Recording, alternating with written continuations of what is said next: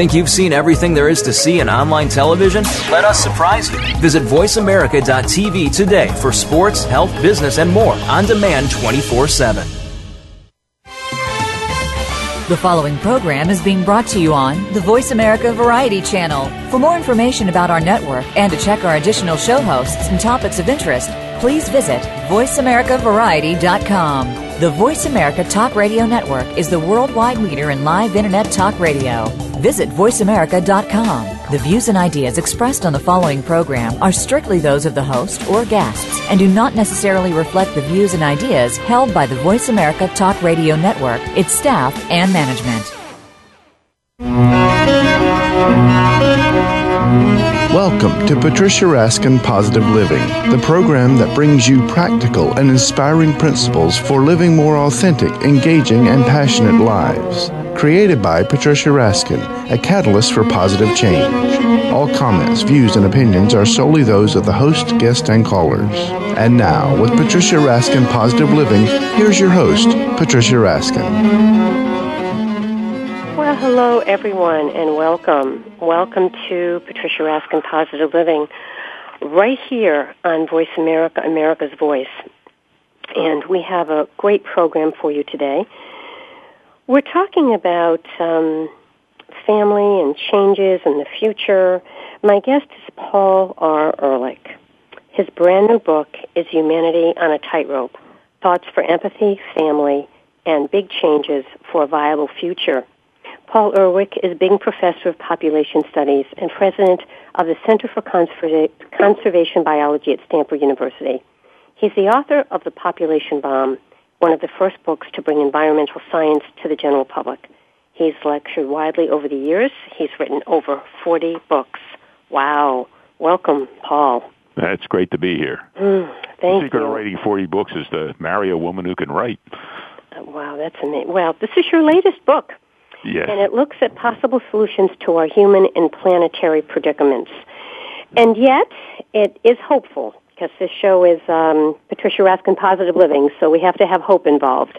So Oh. let's first look at what the issues are. What would you say are the most basic problems that we're facing today? Well, the most basic problems that we're facing today are ones that basically aren't part of the everyday political discussion. I thought they were going to be uh, when the uh, at the start of the Obama administration because he's well aware of them, but uh, the politics have changed. But the the most serious problems we're facing can be summarized very easily, and that is. Uh, we have too many people on the planet consuming much too the rich, just the rich consuming much too much, uh, and we are wrecking our life support systems. And this is something that's universally recognized by environmental scientists, but not universally recognized by the public. So we're still burning fossil fuels. We're still disrupting the climate, as people have learned to their distress this winter. Uh, we're still spreading toxic chemicals from pole to pole, which are already affecting human uh, birth ratios uh, and other things, undoubtedly. Uh, we're, we're doing all those things, in, including uh, stocking nuclear weapons that could end our civilization very, uh, very readily. So, you know, when people listen to this and they get discouraged, Yeah, I'm they get sure what you're discouraged, but the saying point is is that everybody can do something. What is it that you and I and every person listening can do to Yeah, help the, this? The, the, the positive side is we haven't given up the ability to change all this. Uh, what we've done is committed ourselves to a political system which is making it difficult for us to change it, but we have the built-in capacity uh, to do the things we need to do, particularly to put ourselves in the shoes of other people in other parts of the world and understand that we're affecting them and they're affecting us, and perhaps more important, put ourselves in the shoes of coming generations. I have a great granddaughter and I'm disgusted at the kind of world that I'm going to be uh, leaving for her. Uh, and uh, I think everybody ought to care about their great grandchildren and their great grandchildren's great grandchildren. And we So- have the capacity to do that. We're just not using it the way we should. We've been we've been improving our capacity over the last 200 All years. right. but So, what is it. I can do as an individual? A, I can recycle. Correct. Yeah, you can That's one recycle, thing I can but do. much more important is to become politically active. In other words, if we if everybody recycled, we'll feel good about it, and it'll delay the end of civilization by 20 minutes. Uh, it's much more serious than that. We've got to push our politicians to stop burning fossil fuels, shut down uh, coal burning plants, phase out the oil burning plants, move to solar energy, start thinking about how many children are good to have for the world rather than how many children do I want to have personally. Mm-hmm. Uh, you know, there's and again, mm-hmm. as an individual, you can do a certain amount, but we're social animals. Get together with your friends, form organizations, join environmental groups, join group. If you're any thing that you're concerned with that'll help society function better will help solve this problem. If racial or gender injustice are your thing, then fight it, but be active and be political about it. That look, be like the people in, in Egypt, you know? They are demanding that their government change. We need to demand that our Yeah, but not in that way. Not not in that way, but much more strongly than we do. Uh, after all, they they didn't have the vote over there. They couldn't get a fair vote. We can get the vote, and yet we let people lie to us about what the votes mean. Yeah, we have more. We have a lot of power, is what you're saying. Is we have a lot more power country. than the average Egyptian, yeah, but they yeah. got out in the street and risked their lives right. uh, to change the way things are. Mm. What do you mean when you say that human beings are small group animals? Well, we have a history of millions of years, and as a species, hundreds of thousands of years of living in groups between 50 and 150 people. Our brains are designed for that, uh, the recognition of faces, uh, and so on. And uh, even today, uh, since we, we, you know, we're now trying to live in a group not of 100 or 150 people, but 7 billion people, uh, even today, if you look at somebody's Christmas list or the list for the family reunion or what tends to be between 150 and 150 people. And we have managed through various devices uh, to keep our small group animal features with us while we have struggled to learn how to live in gigantic now, groups. Now, is that good? I mean, is that a positive thing or, or no? I, I think it's a positive thing if we use it right. In other words, uh, we get a lot of advantages out of uh, the diversity of our small groups.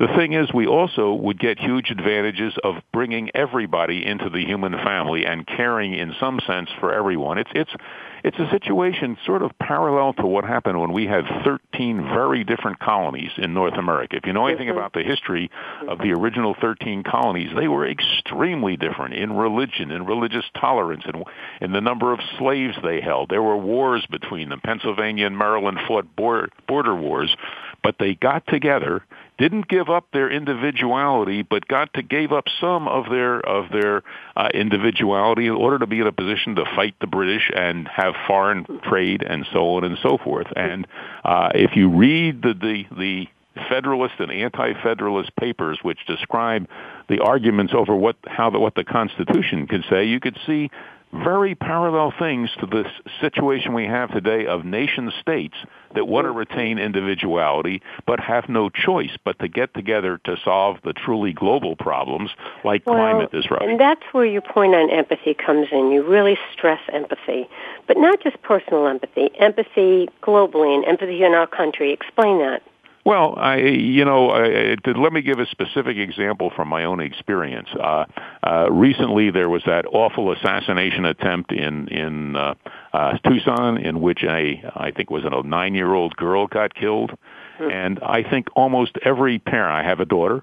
I think almost every parent with a child could empathize with the parents of that poor girl and this terrible situation they were put in. Uh, we did it easily. We did it automatically. We, we, we empathize easily.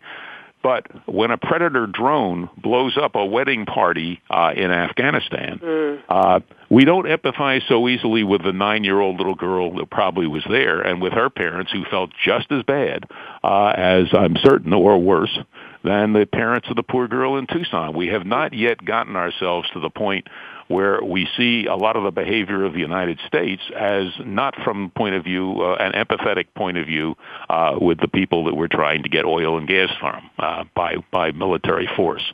So, so where's the solution here, Paul? I mean, I hear a lot of issues, but you know, where's the solution? This, there, there's a whole series of solutions. There's no one magic bullet, of course, uh, but one is closing what we call the culture gap. Hmm people are today are in a terribly unusual situation for human beings. When I lived with the Eskimos when I was a kid, uh, every Eskimo knew every aspect of their culture. That is their non-genetic information. The men knew how to use a woman's knife, and they didn't do it, but they knew how to use an ulu, a woman's knife. They knew the women knew how to squat over a hole in the ice for six hours to wait and spear a seal for dinner. They didn't do it normally, but they knew how to do it. Everybody sort of knew how everything worked. Now, if you and I were sitting next to each other and somebody put in front of us a pile of parts that would put together into a laptop computer, I doubt if either, I know I couldn't, and I doubt if you could do it either, let alone say where every part came from and how it was manufactured and so on. We have now the most educated people in our society know uh, less than a billionth of the information that our society as a whole has. And that's a very serious situation. That's how you get things like uh, uh, political candidates who think that Africa is a country uh, rather than a continent. Uh, this is how you can get a Congress that is going to ignore climate disruption until it may put an so end to our civilization. saying, what I'm hearing you say, is we're not educating ourselves enough. We're not up on the issues enough. We've become complacent. Well, that's right. We the the the media. I hate to say it on the media. The media has fallen down on the job. The universities have fallen down on the job. The general education system has fallen down on the job. Mm-hmm. And it's not that we all have to know everything, but there are certain very basic things that every human being who's going to be a functional member of a democratic society has to know. You have to know, for example, why we understand that climate change is being caused by human beings, not by natural forces. It's not complicated, but it's generally not taught anywhere in our school systems or on the media. There's still something almost half of the people in the United States think climate disruption is a hoax, and that's because a very well-paid set of individuals has been uh, working very hard to introduce uncertainty into something which scientifically there's almost no uncertainty. All And so we So- have we have not just a problem of too little education, we also have a problem of too much disinformation, and that's a huge problem. hmm which is the wrong information, is what you're saying. Right, exactly. Hmm. Do you think that we have the ability to change these fundamental aspects and fundamental aspects of our own behavior? Oh, I, I absolutely think. Well, listen, our history is one of being adaptable, of being able to change our behavior, sometimes for better or sometimes for worse. But I mean, we reorganized our entire species with agriculture. That was the biggest change in our entire history. Changed our sexual behavior, changed our uh, our uh, ideas of property, changed how we treated women, and so on and so forth. Some in good ways, some in bad ways. Uh, but we've been changing absolutely continuously. If we had another thousand years to solve the problems of like racism and gender inequity and economic inequity, I'm pretty sure we'd do it. The problem is to get there, we've got to buy ourselves time and we've got to change much more rapidly. But it's change in directions that have already been going. In other words, when- when I was a kid, what could a woman, you know, I, I, I'm- I'm uh, 78 years old. In the mid 1930s, if you were a smart young woman, the only things you could do uh, would be to be a nurse, Teacher? a te- yeah, teacher in the lower grades, not in a university ordinarily, with very rare exceptions. Um, uh, you know, a, a, a secretary, maybe. Now, you know, I took. I'm a pilot. I took my instrument training from a woman. Many people uh, now fly on airliners that captained by women. It shows that that even in one person's life, enormous change can play, take place. I can remember when the in the I was a Brooklyn Dodger fan when Jackie Robinson broke in, and there were big arguments about whether people with dark skin could actually play sports. We've gone beyond that. We haven't gone far enough, but you can see just in a relatively short time changes in the direction that we have to go much further All right, in. And one of let's, them is let's get an example from your book Um, of, of a story where we're seeing the change. Well, again, we're seeing we've seen the change dramatically uh, at a start in in uh, in people's concern building over environmental issues in the 1960s, 70s, and 80s. And then Ronald Reagan came in as president, the most dangerous president the United States has ever had, and reversed the whole thing. Took the solar panels off the uh, White House roof, uh, burned the Global 2000 report, a government report saying the things we had to do to get off of the oil standard and save our climate and so on and so forth, and reversed it. So human, we have an uh, irregular path. We started in exactly the right direction to solve our environmental problems, and then we got reversed by a very clever political move, uh, which was basically designed to put more money in the pockets of very rich people. And it's that redistribution from poor to rich has continued for the last 30 years and continues today. Hmm. I, I know that's not you to say that, but it's true. okay, well let's look at it. Let's look at something that we have done again. I mean, that was one item, but uh, I mean, if when I look at recycling, for example, and that may seem like a small issue, but we've come such a long way in that particular issue. Well, we have come a long way, and they've gone even further in uh, in Europe, where, for example, um, for instance, many countries, cars, I don't know the exact laws, cars have to be built so they are especially recyclable. And so that is a good indicator of people willing, people's willingness to change their behavior uh, to uh, for the social good. And we have lots of examples of that historically. Uh, people will be empathetic. People will do the right thing when they understand it.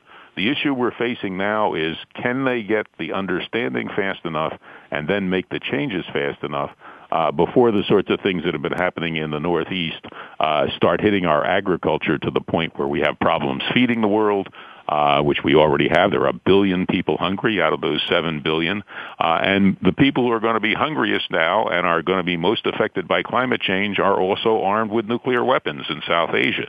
And, you know, just a, we recently showed that just a small nuclear war, small in quotes, a couple of hundred Hiroshima-sized bombs, which are really firecrackers by today's standard, would end our civilization, would finish you and me off. And so, um, it's a scary situation, and we need a lot of rapid change, which is why I'm on your program raving at you. hmm. Well, you know, it is Patricia Raskin Positive Living, and I have to use my first name in front of those two words, uh, not for not for vain purposes, but um, yeah, I mean that's what it is. So I think what I want to really leave my audience with, Paul, is hope. Well, there is there's lots of reason for hope. You know, it, it, it's it's like uh, we're we, the ship has sunk, and we're but we're floating around, and all around us there are there are life preservers and life rafts. Uh, and what we have to do is get ourselves put on the life preservers and climb onto the life rafts. In other words, it's not uh, that we're somehow barred uh, from doing something about this. Uh, it's a matter of learning how the political system works and working that system to get the kind of rapid change we really need. Uh, and there, you know, there's the hope in the social networking, which apparently played a substantial role in Tunisia um, and in Egypt, uh, and those people trying to get the changes they need. So uh, there's a lot of hope. The scientific community uh, has been organizing a millennium assessment of human behavior to get a global discussion going of how we change human behavior rapidly enough to keep us from going down the drain as a civilization. The thing that's scary is We've lost lots of civilizations in the past because they didn't pay attention to their environments. Today, for the very first time, uh, we're facing the loss of a global civilization. And the thing that's mm-hmm. positive about that is human beings have shown the ability, when they understand what's going on, to change their behavior very, very rapidly uh, and in in a positive direction. Uh, if you you probably don't remember, but in 1941, the U.S. produced something like four million passenger cars. The end of the year, the Japanese attacked Pearl Harbor, and in 42, 43, 44, and 45, we produced hundreds of thousands of military trucks, hundreds of thousands of tanks, hundreds of thousands of howitzers, uh, hundreds of thousands of military aircraft, developed nuclear weapons, uh, and uh, rationed oil, gas, uh, excuse me, gasoline, mm-hmm. sugar, so on and so forth all in a four-year period, uh, changed our economy totally, changed when we had the incentive to do it, to get a job done, and managed to do it magnificently. And then at the end of the four years, we changed the whole thing back again. Mm. Uh, you know, so th- there's no question that we can't. It's not a question of whether we can do it. It's a question of whether we'll get the political will together to do it. So what you're saying is it's been it's been done before. It's been done before. It can be done again. Uh, we're a very, very smart organism. Uh, we just got to, everybody's got to learn a lot more about us, how we treat each other, and how we treat the environment if we're going to be empathetic and sympathetic with what happens to our descendants. Mm-hmm. Yeah, and, and one of the things that you write a lot about is empathy. I mean, yeah. that's that's one of your main points, even on the cover of the book. It's is how we can be more empathetic. It's not just one to one. It's no, no, it's built, built into cultures. our nervous system. You know, look, when you want to think about empathy, if you watch a soap opera on television, like say Law and Order, or if you read a really good novel, you cannot help but become empathetic with the characters. If if the hero is shot, you feel bad. Uh, if the uh, if the hero dies on the last page, or or let's say gets married on the last page, finally you feel good. And e- that's even though you know the characters are totally fictitious. We have actual neurons in our brains that help us put ourselves in the position of individuals that we're observing. Uh, and that, that can mean observing visually or even, you know, imagining from reading a, uh, from reading a text. And so we've got the basic equipment and the uh, empathy is, you know, uh, President Obama said we're facing an empathy deficit, and I think that's the case. We, you know, we've really got to feel for people who for instance, get so desperate of after living mm-hmm. 30 years under a dictatorship that they're willing to sit out in the rain for, you know, in, in a square for mm-hmm. 13 days in the sun and the rain to try and get their freedom. Uh, so, what would you suggest people do if they can't maybe bring someone into their home who's homeless, or which is more dramatic? Um, should we be giving our money to charity? Should we be joining causes? All of the above? All of the above, but I think joining causes is probably the single most important thing. We are social animals. We enjoy inter- interacting uh, with other individuals. If you care, for example, about the environment, join environmental groups, organize one of your own, get your friends together so that uh, you can sort of divide up how you understand the world. For instance, I'm lucky. If I if I need a fact on climate change, I'm not a climatologist. I know the best climatologist in the world. I can just call them up. So uh, you know, get your friends and divide it up and say, Susan, why don't you follow what's going on in the climate? Sam, uh, you know, you, you look into the political yeah. situation and so on and form a little club and put 10% of your time into trying to make our society work better. Yeah. It, and that's teamwork. You know, that's the other part of that is that's all teamwork. Exactly, and people enjoy teamwork. You know, it, it, the, the thing is, it doesn't have to be nasty. It can be great fun.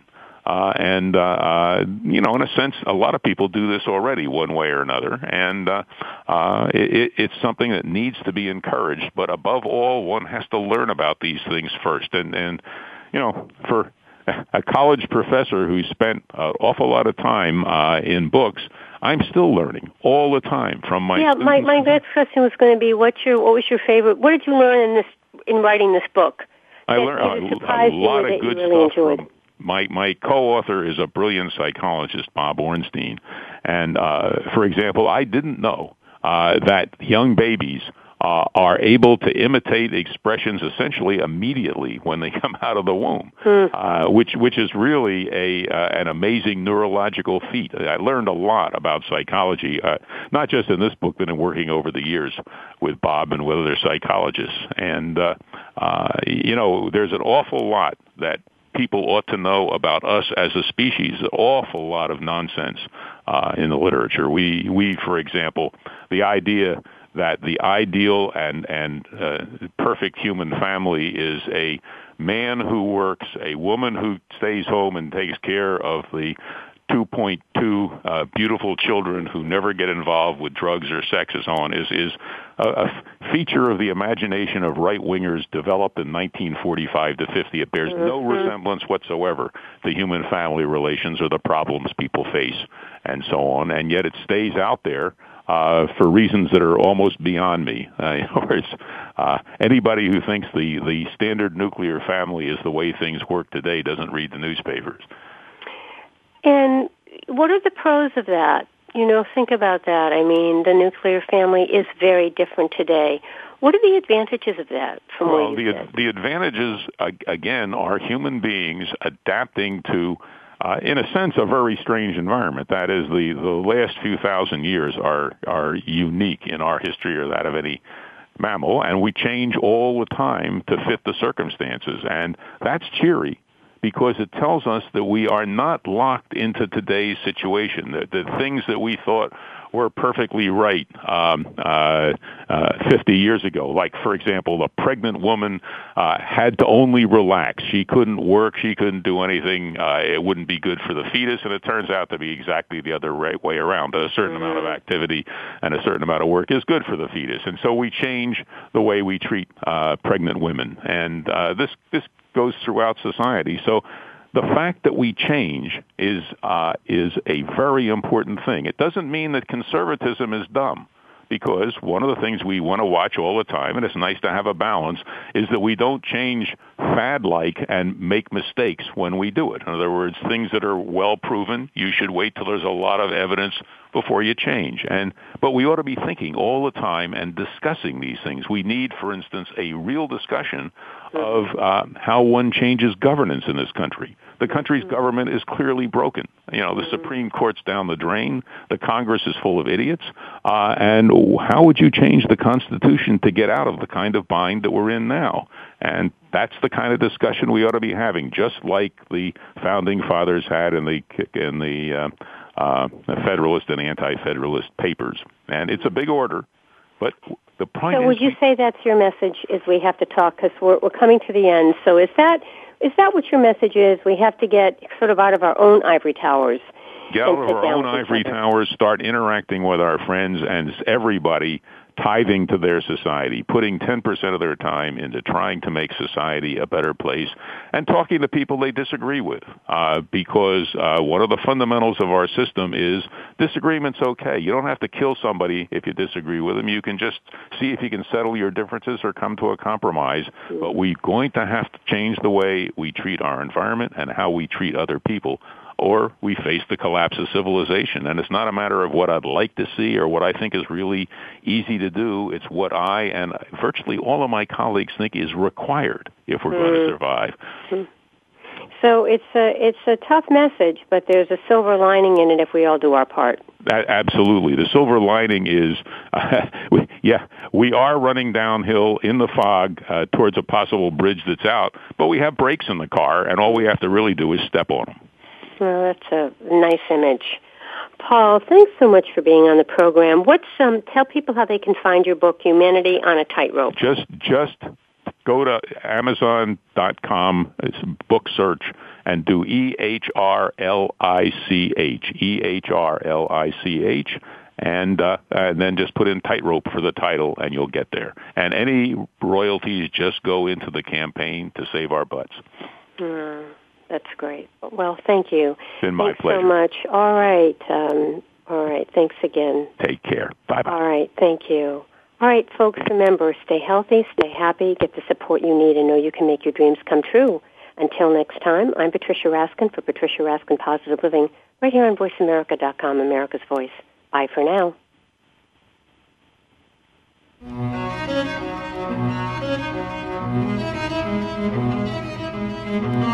You.